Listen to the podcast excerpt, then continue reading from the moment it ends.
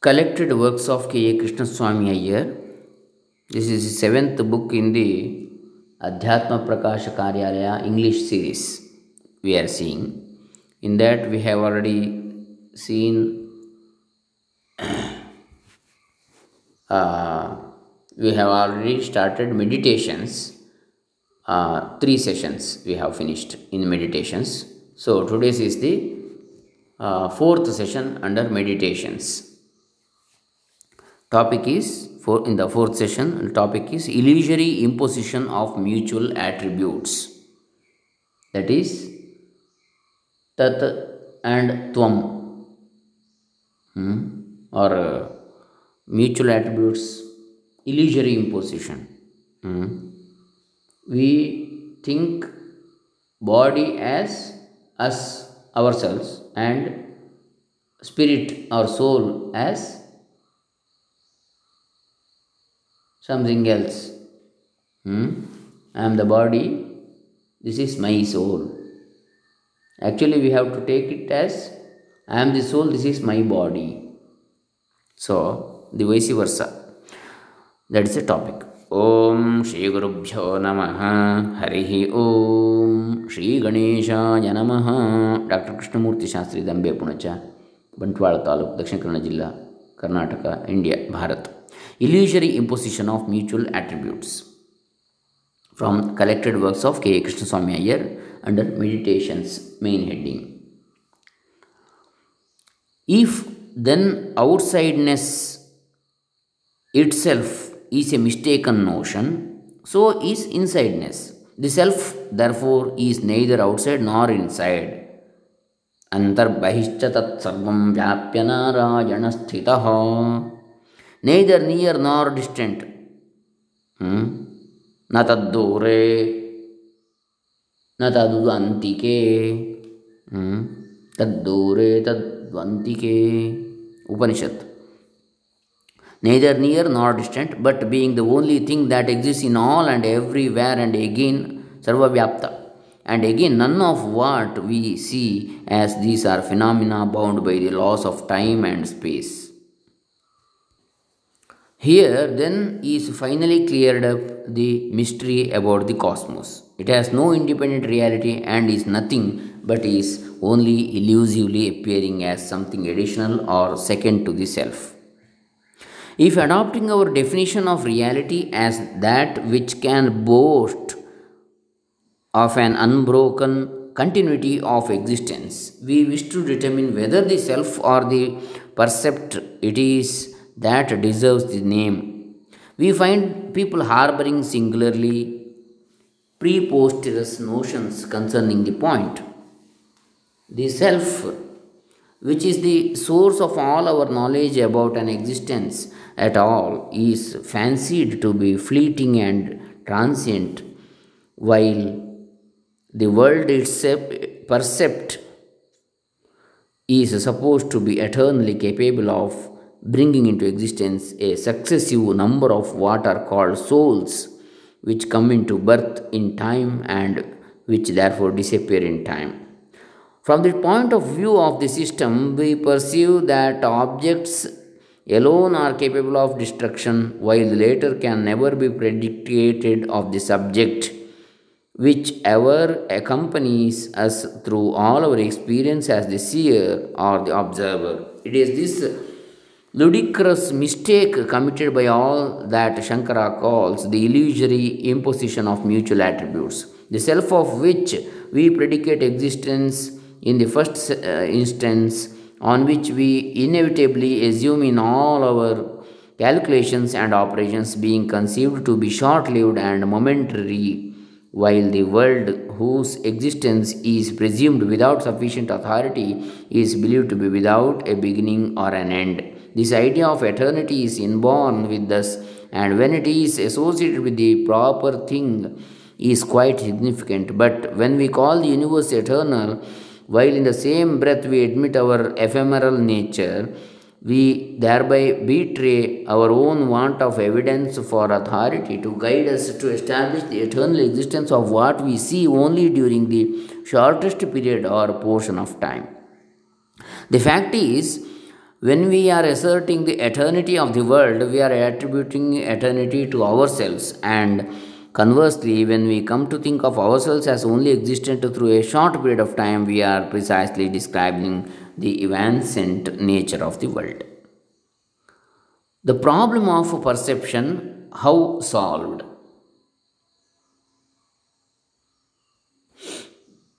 So, this is the third session we are seeing on the main topic meditations. This is the uh, false misconception uh, or mutual uh, illusion.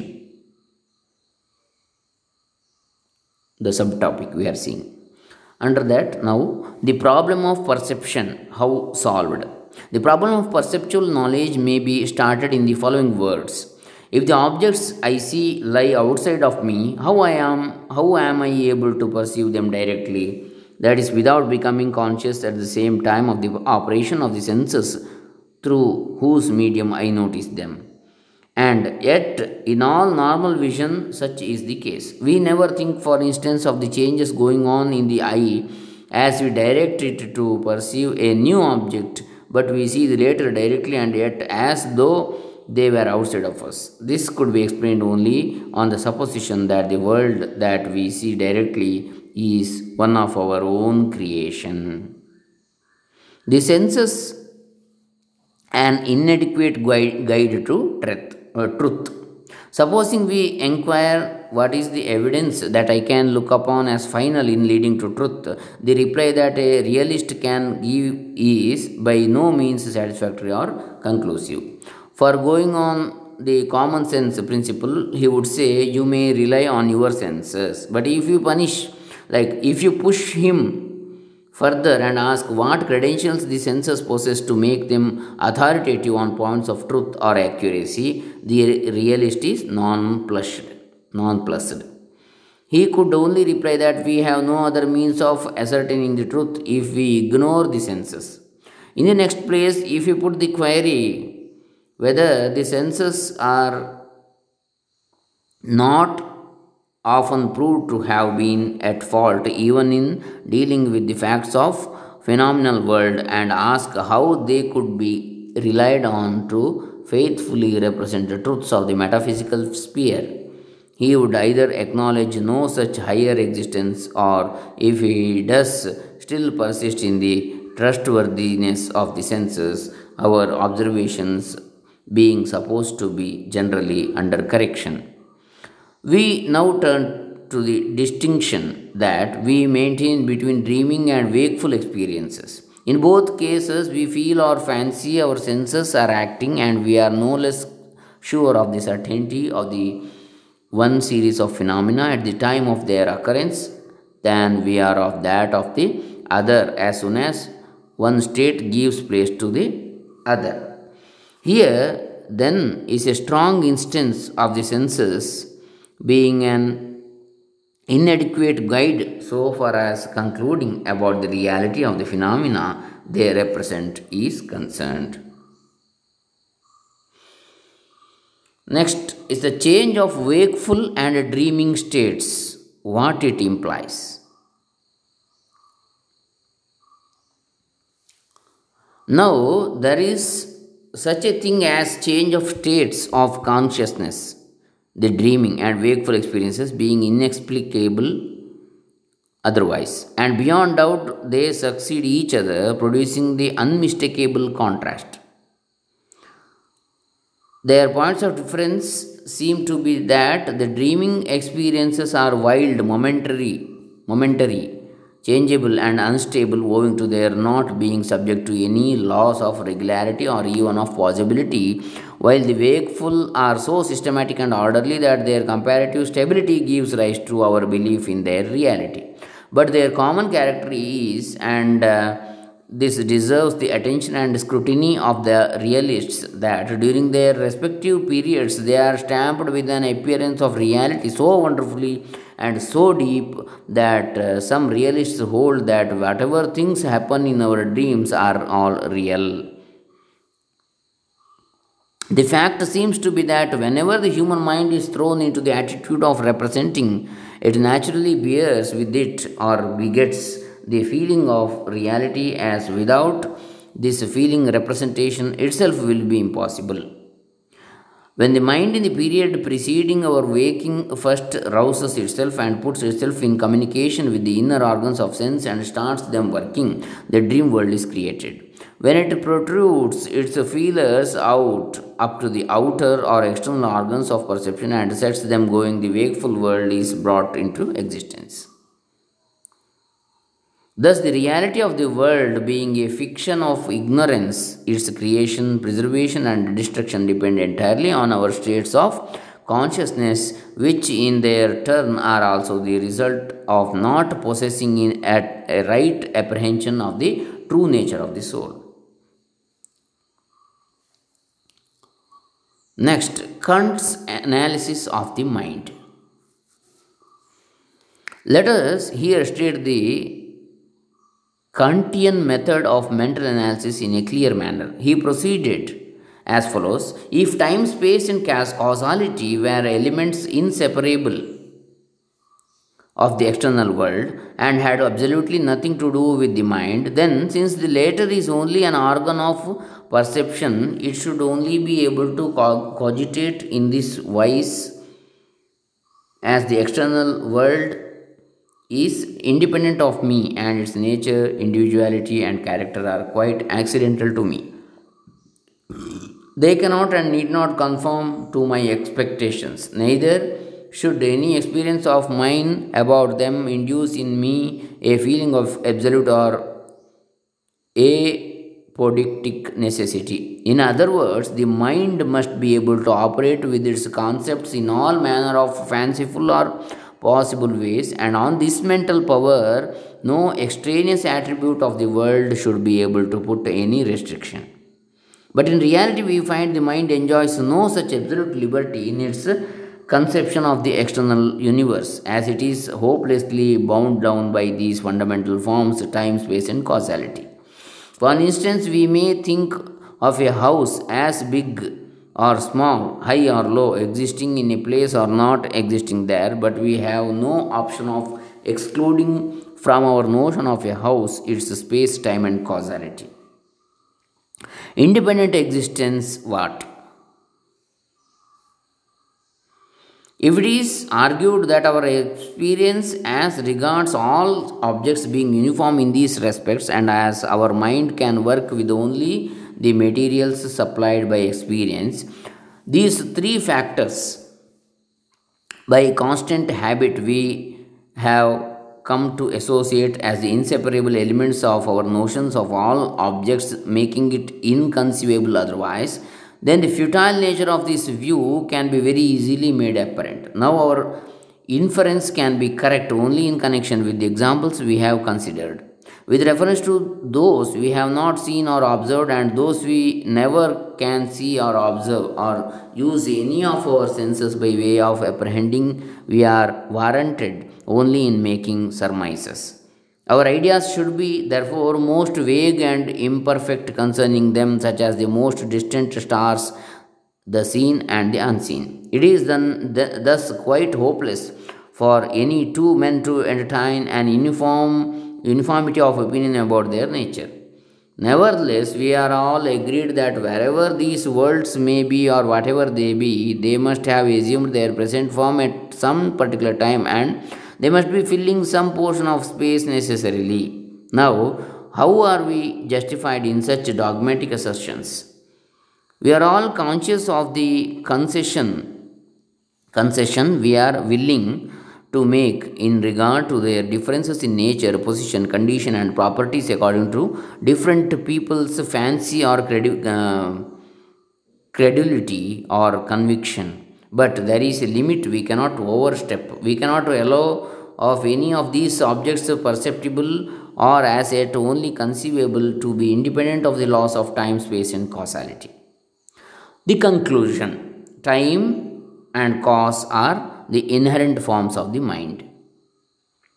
What does this uh, deep rooted ineradicable dogmatism means. Does it mean that beyond certain limits we do not wish to be reasonable or apply the laws of reason that on other occasions we are all so ready to do? What a wonderful unlooked for result this is. Everyone clamors for reason when he wishes to be convinced as though her operations he considered to be universally available and conclusive. And yet, if you push the human mind to an extreme, we find there are some things wherein it distrusts reason and would fain cling to its own judgment, all reason notwithstanding. What does it all show? All show only that here we have come to touch the boundaries of human knowledge. And the key to the whole mystery lies in the plain fact that the mind cannot divest itself of these forms of ultimate these forms ultimately even though it may exert itself ever so willingly.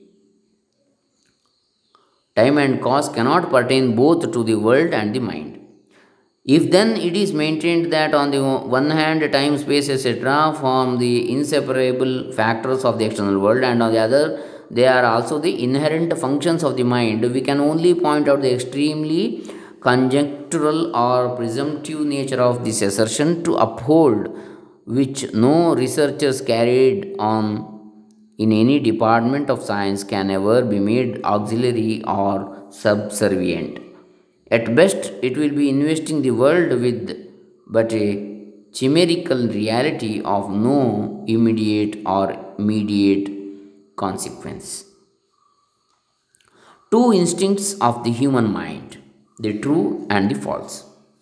Again, a realist must necessarily be a materialist. For if matter is real, it is equally certain that there is nothing else can matter in the whole universe.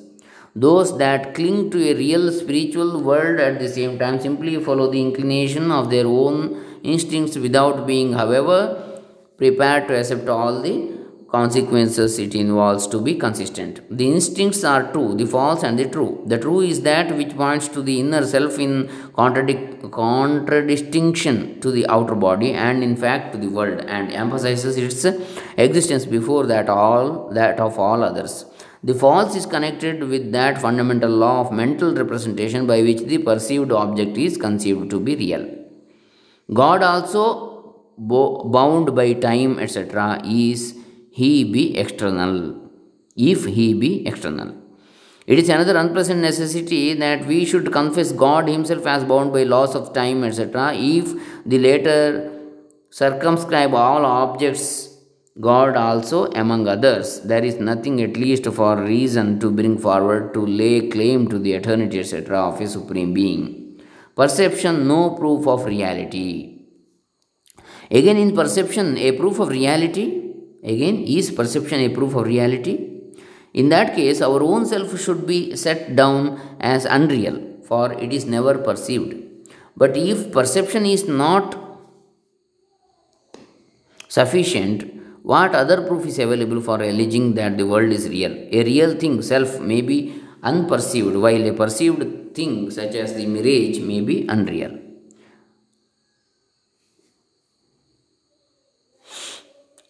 regularity and uniformity of sensations, no criterion for reality. Supposing one still is inclined to justify his idea of the reality of the percept on the score of its giving rise to a regular series of sensations which obey a certain law and can both be predicted and inferred with scientific precision. Then we reply that the sense of stability arises from our inability to take cognizance of every minute morphological change that takes place in things around us, around us and con- consequently tac- tacitly by assuming a certain group of stable elements in the midst of a set of more easily noticeable changes in other respects and our sense of their regularity uniformity and precision is all to be traced to the a priori laws of mathematics and science which are embed, embedded in our intellect. These laws are obeyed most implicitly both in our conscious and in our unconscious operations of the intellect. One piece of log, for instance, roughly looks as if it were twice the other, and when we measure it with exactitude up to inches, we find that our rough estimate was quite correct. All the changes in the organic and inorganic world are strictly corresponding to the causes at work, and our connecting them in the form of a law is a constitutional necessity of our intellect. The latter may be compared not inappropriately to a kaleidoscope, the symmetry of form seen through which is its own and not foreign. Thus, regularity, beauty of form, and cause belong to the mind acting in concert with the senses, and whatever might be the world, though entirely different from the present one, we should still be struck by the same uniformity and exactitude because the latter are the fragments or figments of our imagination rather than of the world. In any case, we might, in distinguishing between the dream and the wakeful states, have to deal with the stable and unstable worlds unfolded to us in those conditions, that is, of appearances apparently unconnected and of those capable of permanent repetition with some show of comparative stability. This would by no means argue the existence of another entity, the world. A misleading analogy. If it be contended that we know our own self to exist because of its stability or ability to persist through changes of condition, and an extension of the same logic would justify our conception of the world as another reality because of its unmistakable stability, then we reply, not so.